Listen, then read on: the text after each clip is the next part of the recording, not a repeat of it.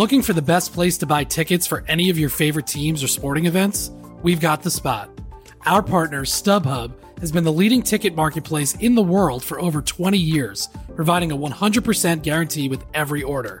From a worldwide selection of live events, the widest choice of tickets, and industry leading partnerships, StubHub has what you need to purchase with confidence. StubHub, an official partner of The Athletic.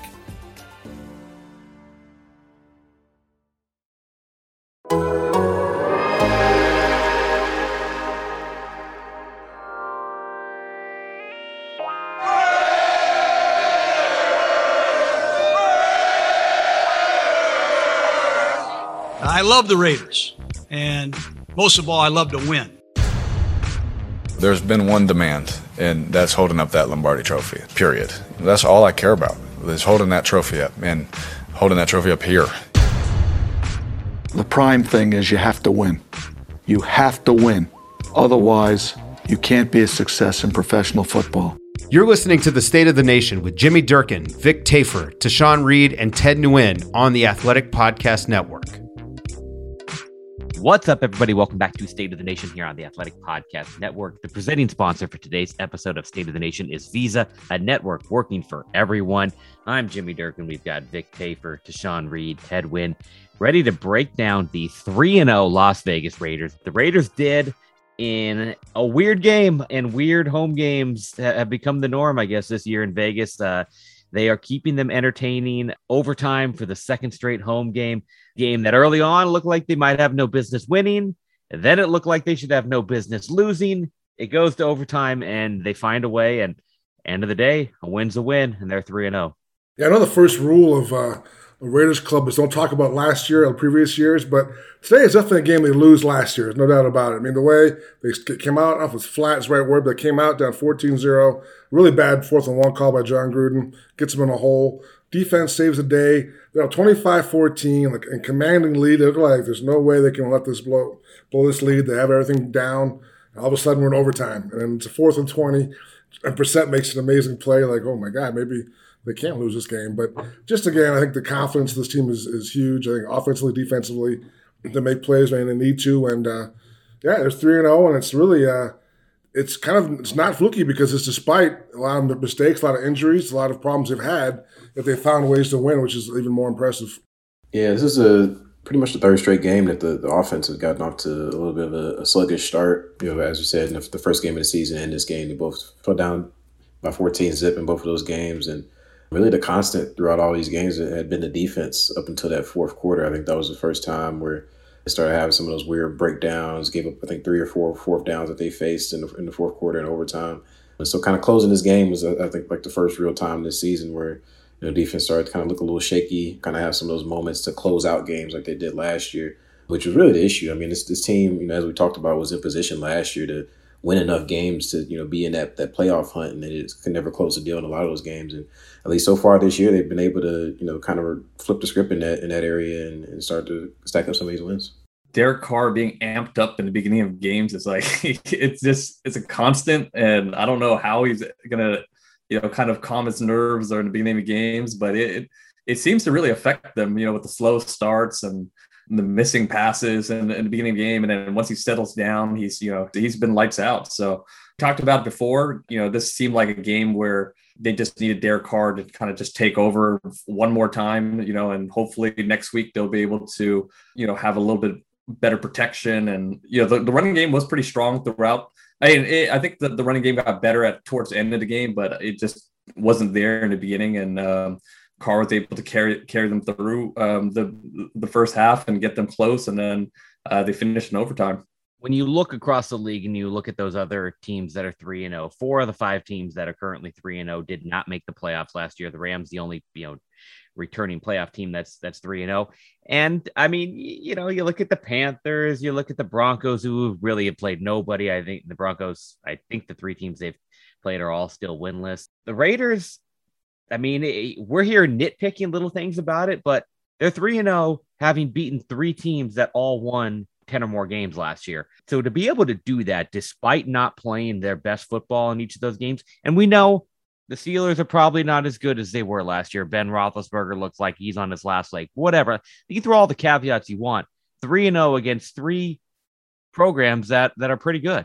For one, you have to play who's in front of you, and you know, as we keep circling through, we've seen the last couple seasons where the Raiders, you know, lose games that they shouldn't have, or, or they stink it up against you know those bottom ranked teams, and so uh, I don't really think they're in a position where you can kind of you know, like, like Gruden said, he's not apologi- apologizing for, for winning close games or, or however you framed it today, you know. And so, you know, how they get it done, you know, you know, injuries are going to happen. That they're dealing with injuries on their end, obviously, you know, especially along the offensive line. And so it's not like they're, you know, just their roster is stacked and they're getting the best luck in the world. So, you know, these these definitely are three legitimate wins. I don't think there's any really any way to discredit them.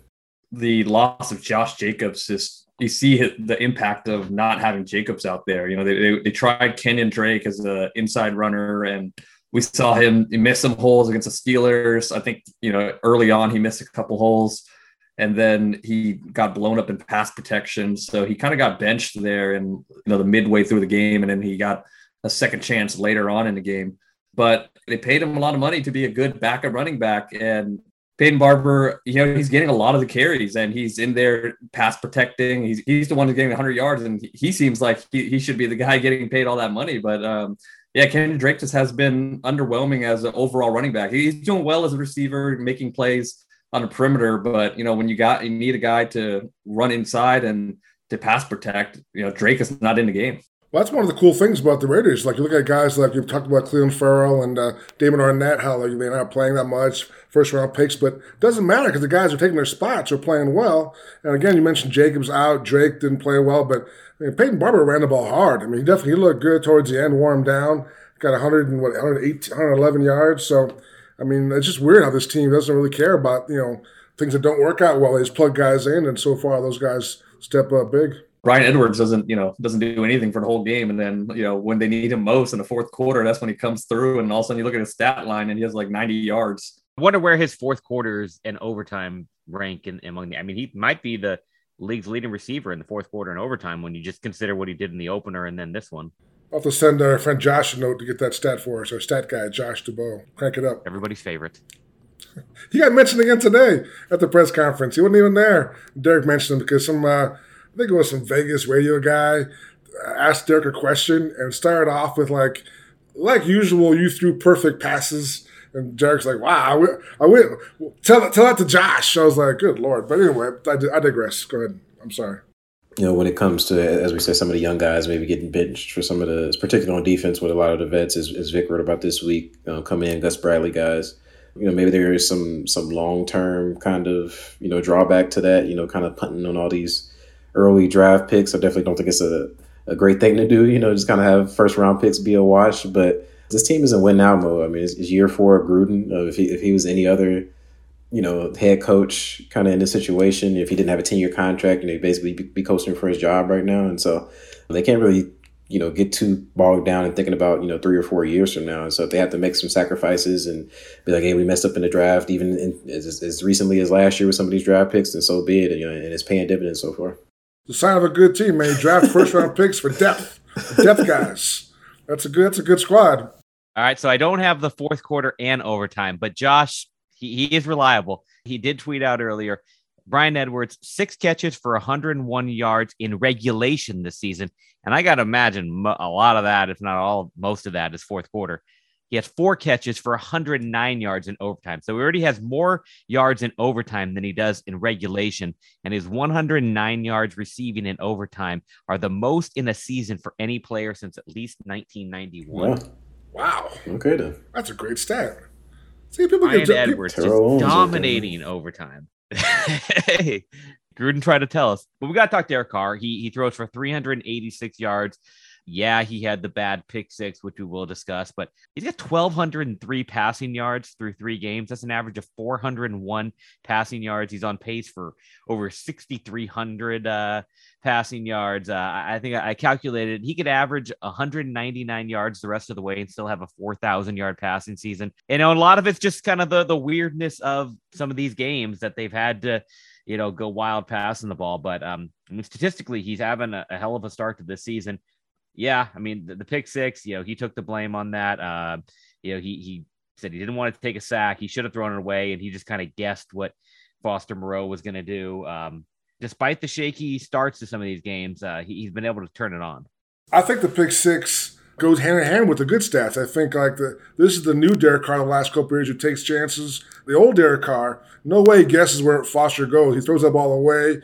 First line of pressure, he's not trying to take any risks. This Derek Carr is throwing like balls in certain areas for Renfrow to run under. He's throwing lobs to Zay Jones. I think this guy is taking chances, which is what most fans seem to want and Coach Gruden wants at times. So you got to take the good with the bad. You can't take that version of Derek Carr and say, oh, but the pick six is terrible. It's a package deal in my mind, so I don't have any problem with the pick six. He's passing like at a historic rate right now. I looked it up on, on Sportradar, and you know, among quarterbacks who attempted at least 100 passes in a season, he's averaging like the fourth most in NFL history right now, like over 45 attempts per game. Obviously, that's probably not going to keep happening. You know, there's a lot of factors in there between the overtime and the run game not being good and them falling behind by two scores in two of these games. But I think the most more important thing with him is, uh, you know, the efficiency hasn't dropped off. You know, he's averaging 8.8 yards per attempt. Uh, which is six in the league right now. And so, you know, whether you throw 50 times or 20 times with that kind of rate, as long as you're you're efficient and moving the ball well and getting those chunk plays um, on average and staying aggressive, as we were saying, that's all that really matters. I mean, you know, if he throws for you know five thousand yards, and that isn't really important. It's just a matter of, of keeping up that efficiency throughout the season.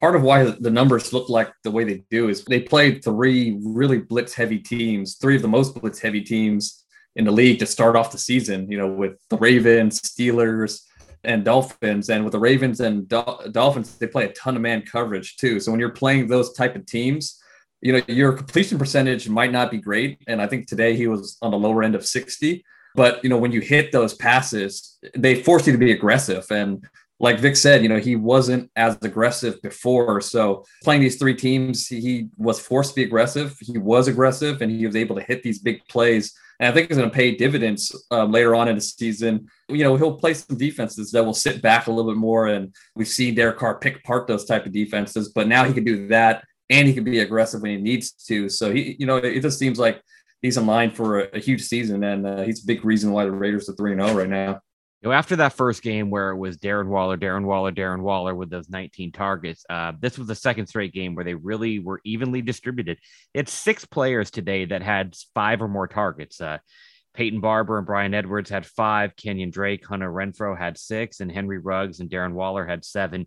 I mean, they really do have a lot of different guys that they can throw the ball to. I thought it was another really good game for Henry Ruggs. I mean, four catches, 78 yards. Uh, that toe tap catch uh, on the sideline uh, was, was I mean, I think might have been his best catch in the NFL just to kind of be able to show that that awareness along the sidelines, which is something I think we saw him struggle at a little bit last year. The fact that they're able to just really be able to evenly distribute the ball around after coming out so strong with, with just attacking Waller in that first game, especially early, um, that's been nice to see because I mean they, they do have I think an abundance of good weapons, and the more they can get all of those guys involved, uh, the more dangerous this offense is going to be. Yeah, I'm going to give uh, Greg Olson some love here. We won't talk about him very much, the offensive coordinator for the Raiders, because Gruden obviously calls the plays and Carr is a star player. But after that first week, I mean, Gruden and Carr both like, hey, man, we'll throw the ball, the ball 25 times. You can't throw the ball to him enough. He's great. And Ole was the only guy that's like, well, you know, that wasn't too, I wasn't happy with that. I wasn't happy with the distribution. I think we got to do better there. So he had obviously has a voice in this somewhere uh, at some point. So I think he's helped, help them, hey, we have enough guys. Ruggs is developing. Edwards is obviously getting better. Renfrow, you know, can get open whenever he wants to, pretty much. So there's no reason to force the ball during Waller, but you can get to him when, he, when it comes, get the big plays then. But right now we have enough guys to spread things out. I really liked how they they got Ruggs the ball because you know Ruggs had some struggles against bump and run coverage last season, and they were putting Ruggs in motion a lot, so they couldn't you know really bump him off the line, and that really helped to free him up. And you saw him uh, was able to just get into the routes and get up to full speed without getting slowed down at the line of scrimmage. He got deep one time and, and Carr missed him. So he, he could have had an even bigger day and a touchdown to go with it, too. So, you know, I, I thought this was a real measuring stick for him against those Dolphins defensive backs. He, he played well today. So, you know, that's uh, credit to him. He's really starting to develop into a, a reliable receiver. Yeah, he wouldn't tell us why, but he said he was he was fired up for this one. So somebody was talking to him. Either I guess somebody on the Dolphins, maybe maybe from last year, maybe they talked some trash after they, they, they beat him or something like that. Howard dominated him in that last matchup, so I, I think that's part of it. Yeah, so he, he has something to prove today. We'll be right back after a quick word from our sponsors. Looking for an assist with your credit card, but can't get a hold of anyone? Luckily, with 24 7 US based live customer service from Discover, everyone has the option to talk to a real person anytime, day or night. Yep, you heard that right. You can talk to a real human in customer service at any time. Sounds like a real game changer if you ask us. Make the right call and get the service you deserve with Discover. Limitations apply. See terms at discover.com/slash credit card. As you've probably heard by now, we've teamed up with BetMGM this season. We'll be using BetMGM lines to make all of our picks, and we'll have special offers for our listeners each week. If you haven't signed up for BetMGM yet, use bonus code The Athletic, and you'll get a one-year subscription to The Athletic, plus up to a $1,500 first bet offer on your first wager with BetMGM. Here's how it works. Download the BetMGM app and sign up using bonus code The Athletic. Make your first deposit of at least $10. Place your first bet on any game and claim your voucher for a one-year subscription to The Athletic. See BetMGM.com for terms. U.S. promotional offers not available in D.C., Mississippi, New York, Nevada, Ontario, or Puerto Rico. Gambling problem? Call 1-800-GAMBLER. Available in the U.S. Call 877-8-HOPE-NY or text HOPE-NY 467-369 in New York. Call 1-800-NEXT-STEP in Arizona. 1-800-327-5050 in Massachusetts. 1-800-BETS-OFF in Iowa. 1-800-270-7117 for confidential help in Michigan. 1-800-981-0023 in Puerto Rico. First bet offer for new customers only in partnership with Kansas Crossing Casino and Hotel. Don't forget, if you haven't signed up for BetMGM yet, use bonus code The Athletic, and you'll get a one-year subscription to The Athletic, plus up to a fifteen hundred dollar first bet offer on your first wager. And now, two pigeons bemoaning the fact you can stream DirecTV satellite free. You see this? A family watching baseball on DirecTV with no satellite dish in sight. Let's heckle them. You call that changing the channel? Choke up on the remote, buddy. I hope getting all these games on DirecTV makes up for your mother not pre-chewing your sunflower seeds. DirecTV has the most MLB games. Visit DirecTV.com. Claim based on total games offered on national and regional sports networks with choice package or higher. Availability of RSNs varies by zip code and package. High-speed internet service required. Terms and restrictions apply. So the Raiders fall down 14 nothing, and we're wondering is this game going to get away from them? And then they get kind of an underrated play, big punt from AJ Cole. Uh, Zay Jones helps down at the one, which yeah, you're like okay, cool, that, that that's good.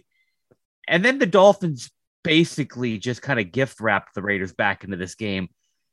A screen pass from the one yard line. Uh, thrown five yards at the end zone to Jaylen Waddle. The first completion that Casey Hayward has given up all year. And I mean, you don't really count screen pass as giving up a completion. I mean, that's, and it is about as easy a safety as you can get. Casey Hayward comes up and makes the tackle. I think I saw a stat that it was the first safety on a completed pass ever that uh, that didn't involve a penalty.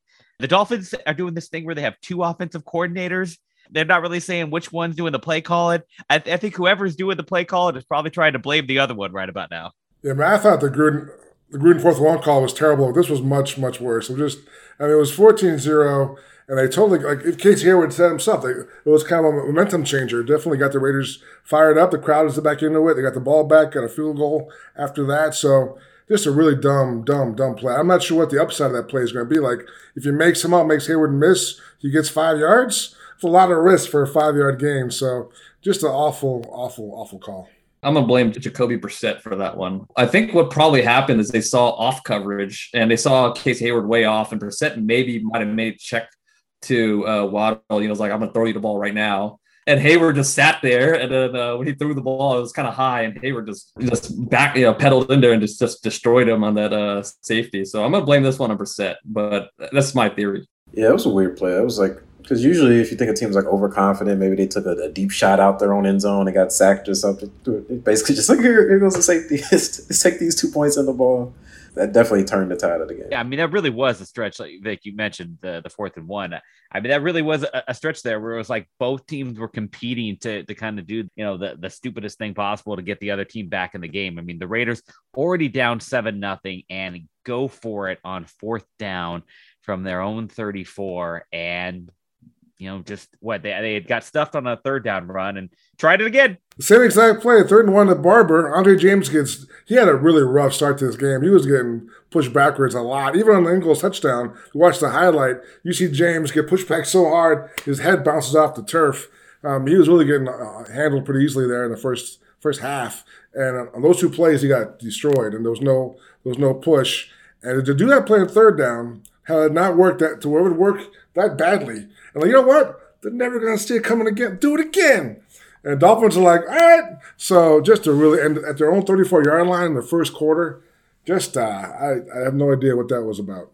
Taking that and comparing that decision with like how conservative they got on the first, or they had a drive that ended in, at the beginning of the fourth quarter, but their first full possessions in, in the fourth quarter, they did run, run, pass, and went three and out two times in a row, and that's when the Dolphins ended up tying it up to go into overtime. And if you're to go from it, go for it from your own 34, trailing in the first quarter, you know, when you had a ball up in the fourth quarter, like why don't you just stay aggressive still? And so like I don't know if Gruden was kind of overcorrecting because he got burned earlier in the game or whatever it may be, but that was one another if we're critiquing and being, you know, super particular about it, that was one thing that kind of jumped out in this game. My theory on this, and it's a little counterintuitive, but unless you have an interior that's just killing people off the line, having a fullback in and short yardage could actually work against you because you're telegraphing where you're going to go. Because wherever that fullback's going, linebackers are just flying over there. So I kind of think it's better to, you know, not have a fullback. You go single back and have multiple tight ends, and you spread out the gaps a little bit that way. And you could run different plays, and you know, you have you could have a little more play action uh, options doing that.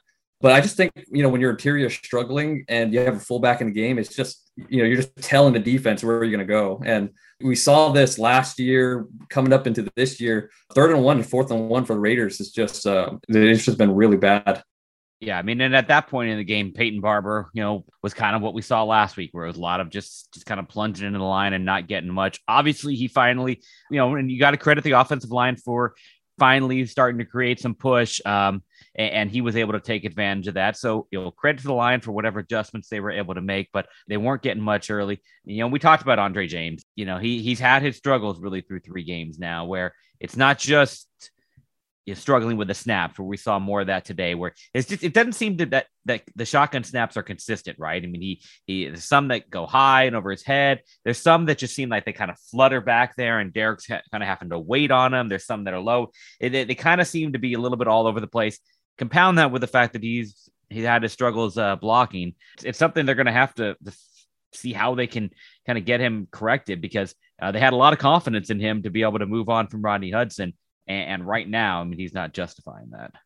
I asked Derek about the, the snapping issues after the game, and he said, I mean, he didn't, I don't know if he just didn't want to blast Andre or whatever, but he said he couldn't remember what happened on the botch snap, but he was just saying it's like a time on task thing. And like, we're in the season now. I don't know how much, you know, you know, they, they had three botch snaps, three games in a row. You know, they, they haven't lost any of them, but I'm, I'm pretty sure all three of them ended up lead to them punting, you know, after the botch snap. You really can't afford for that to happen, especially with, as, you know, they start going up against stronger competition as the year goes on. And so, um, and even outside the ones that like are botched, like even if Derek catches it, like some of them are high, some of them are low, that throws off the timing, which is obviously, you know, huge for a quarterback. And so, you know, it's only three games in, you know, I don't want to bench Andre James at this point, but they do have a backup center, you know, Nick Martin, who's a starter for the previous four years with the Texans. And so if this never, you know, just keeps staying the same, he's getting pushed around and blocking and, and can snap well, you think they would maybe consider the, the veteran at some point. I never snapped in my life, but I would imagine if you could get hit by a two by four, you're gonna snap the ball a little faster, maybe not as you're gonna like getting rid of the ball a little quicker because you're like gonna put your head up before you get a hit. So maybe that's part of it. But he definitely had a rough start. It seemed like the bad snaps came after him getting destroyed early on. So, but you know, they, they paid him a lot of money. They're confident he's the guy. I can't imagine they go to Nick Martin especially when they're up there three and zero. Oh. But um, yeah, definitely it's something to watch for. Definitely the, the first half struggles um, for a team that wants to get better and keep going and have a long season. Those have to stop. You know, just playing the defenses, these blitz heavy defenses, where the center has to think and be so quick off the ball and just have so much in your mind at the same time. I think that's part of what kind of hurts his, his snaps and you know he's rushing his process a little bit. So I definitely think that's a, a factor. Uh, so when you they play a defense that's a little less aggressive when it comes to the blitzing, you know, maybe things will start slowing down for him a little bit. But it, it's definitely a problem now. But those defenses do affect centers, I, I think.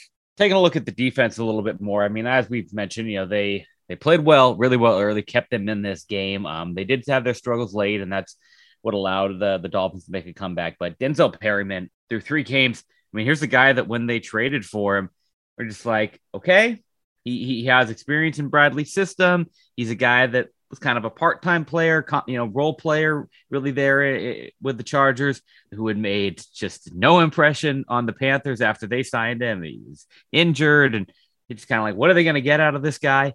And I mean, he's looked as good as, as any linebacker the Raiders have run out there in a long time. He hits people, man. He kills people. I mean, he's like a serious intimidator in the middle, which is definitely something they haven't had for a while. So, you're seeing, again, one of those guys who you don't count on. You don't think much of him when he comes in. He, all, now, all of a sudden, he's a big time role player for them and a big guy, kind of the glue of their defense. So, just um, another example of Gus Bradley and his guys, his former players, have come in and quickly gelled and got this team totally turned around. Yeah, I mean he's been leading that linebacker core so far this season, and um, you know when he got traded for, I thought maybe you know it's a nice backup, you know, middle linebacker. You know, I, I don't think I first saw you know Kwiatkoski getting demoted the way he did, or Kwiatkowski. You know, Perryman's played the most snaps of any linebacker on the defense, I believe, and uh, even though Littleton has been better this year, I would say. I think I think he had ten tackles tonight, and um, he hasn't been as I mean it's hard to get worse than he was in 2020, but you know, he's, he's still the highest paid linebacker, uh, obviously, but, but Perryman's been the best one so far. Perryman hits people so hard, and I'm not saying like these hits are illegal, but in today's NFL, when you see those type of hits, you always expect a flag coming coming after. But they're legal hits, and he's uh, you know he, he is intimidating people up the middle, and he, he seems like he's just always in the right place. Like there there was a screenplay today, I thought it was going to go for you know at least 20 yards, and he's there slowing the guy down. So he's been good. He, he's uh, and I can't imagine him getting benched after the way he's playing now. Trayvon Mullen, another guy I want to talk about because uh, we saw him go down with a little bit of an injury. After that, I get the kind of the he got flagged for the pass interference as him and Tra- Trevon Moehrig collided in the end zone, and uh, both guys got hurt. But he comes back, and you know, Vic, you wrote about it. The two pass deflections when the Dolphins wanted to challenge him deep, and we saw the Dolphins do this a lot. You know, let, let's let's challenge deep. You know, let's see if we can either hit or get a flag. And uh, I mean, he he was up to the task. I thought he really kind of grew on that drive a little bit. That he was able to make two big plays in clutch moment. Yeah, I agree. In the past, and the coaches have always praised his consistency, which is a nice way of saying he's good, but he's not really flashing a lot. But today, he flashed. Man, he made like nice close close well on the ball, made plays on the ball with his hands, and definitely all these guys, you see their confidence growing in terms of you stack wins, you stack plays, and it kind of makes it easier to make more plays in the future. So I think the Raiders are really excited. Derek Carr mentioned it, how he was so excited about those two plays, and I think it's a big fact. This team, again, is growing, and they're growing. Even the young guys are growing, growing quickly. The Dolphins have some serious deep threats too. DeVante Parker, Will Fuller. When when Will Fuller's healthy, he's one of the best deep threats in the NFL. Obviously, Jaylen Waddle from Alabama. He's playing well. Is he okay? I, I didn't catch the press conferences after. How's he as far as his um, I think his shoulder might have been hurt or something. I think he's fine. It wasn't talked about at all, so I think he's fine. Yeah, he didn't. Well, they wouldn't tell yeah, us. Gr- Gr- Gruden is not the type that, that gets in there and starts uh, detailing all the injuries like uh, like some other coaches do.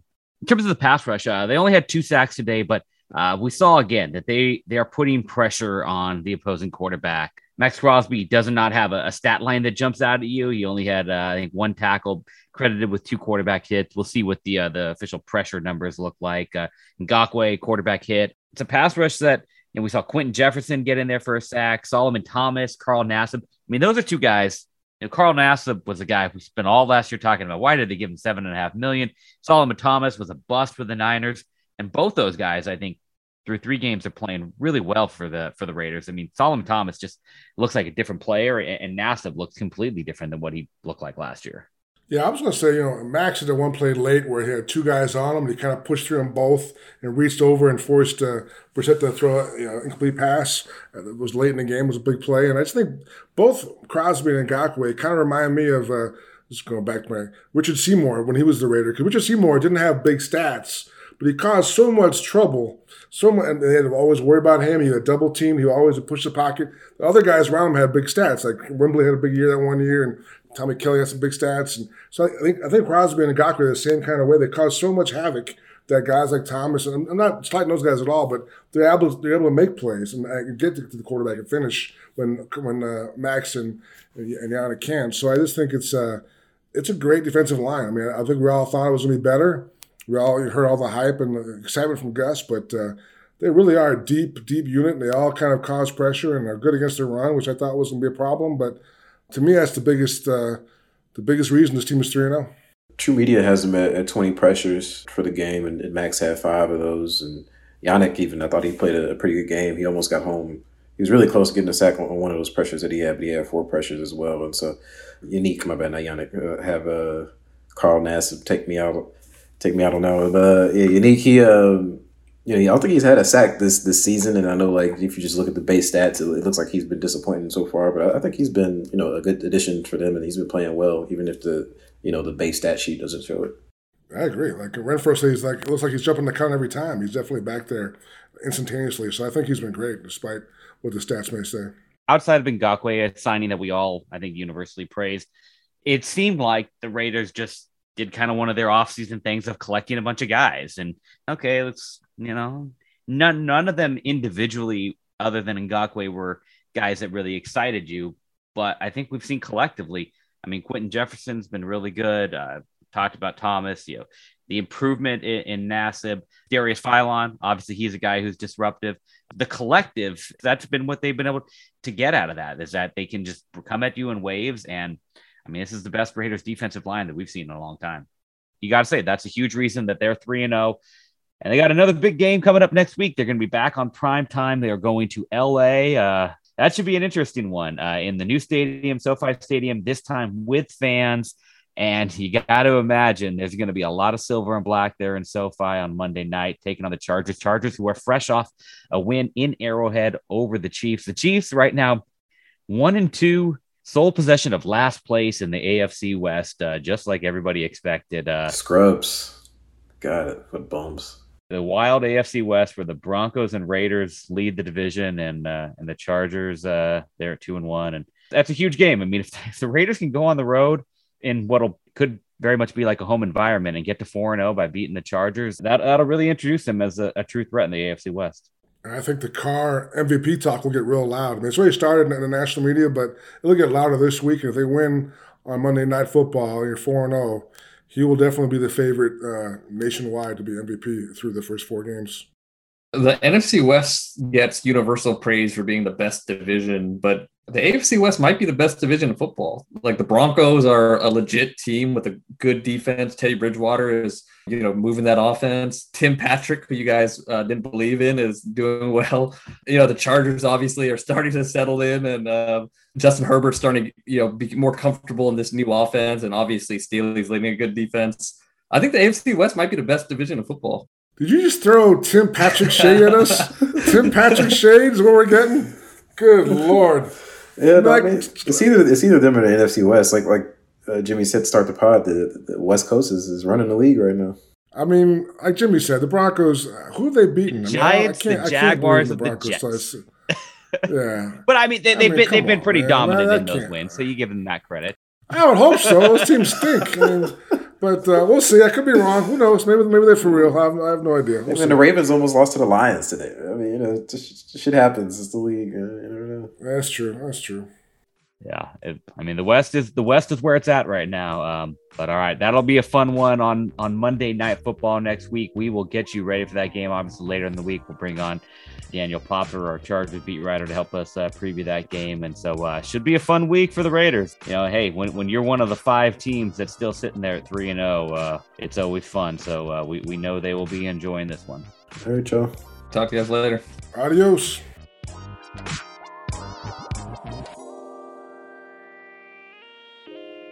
I never snapped in my life. As a 39 year old calf, that calf's been through a lot of wars, so I'm not sure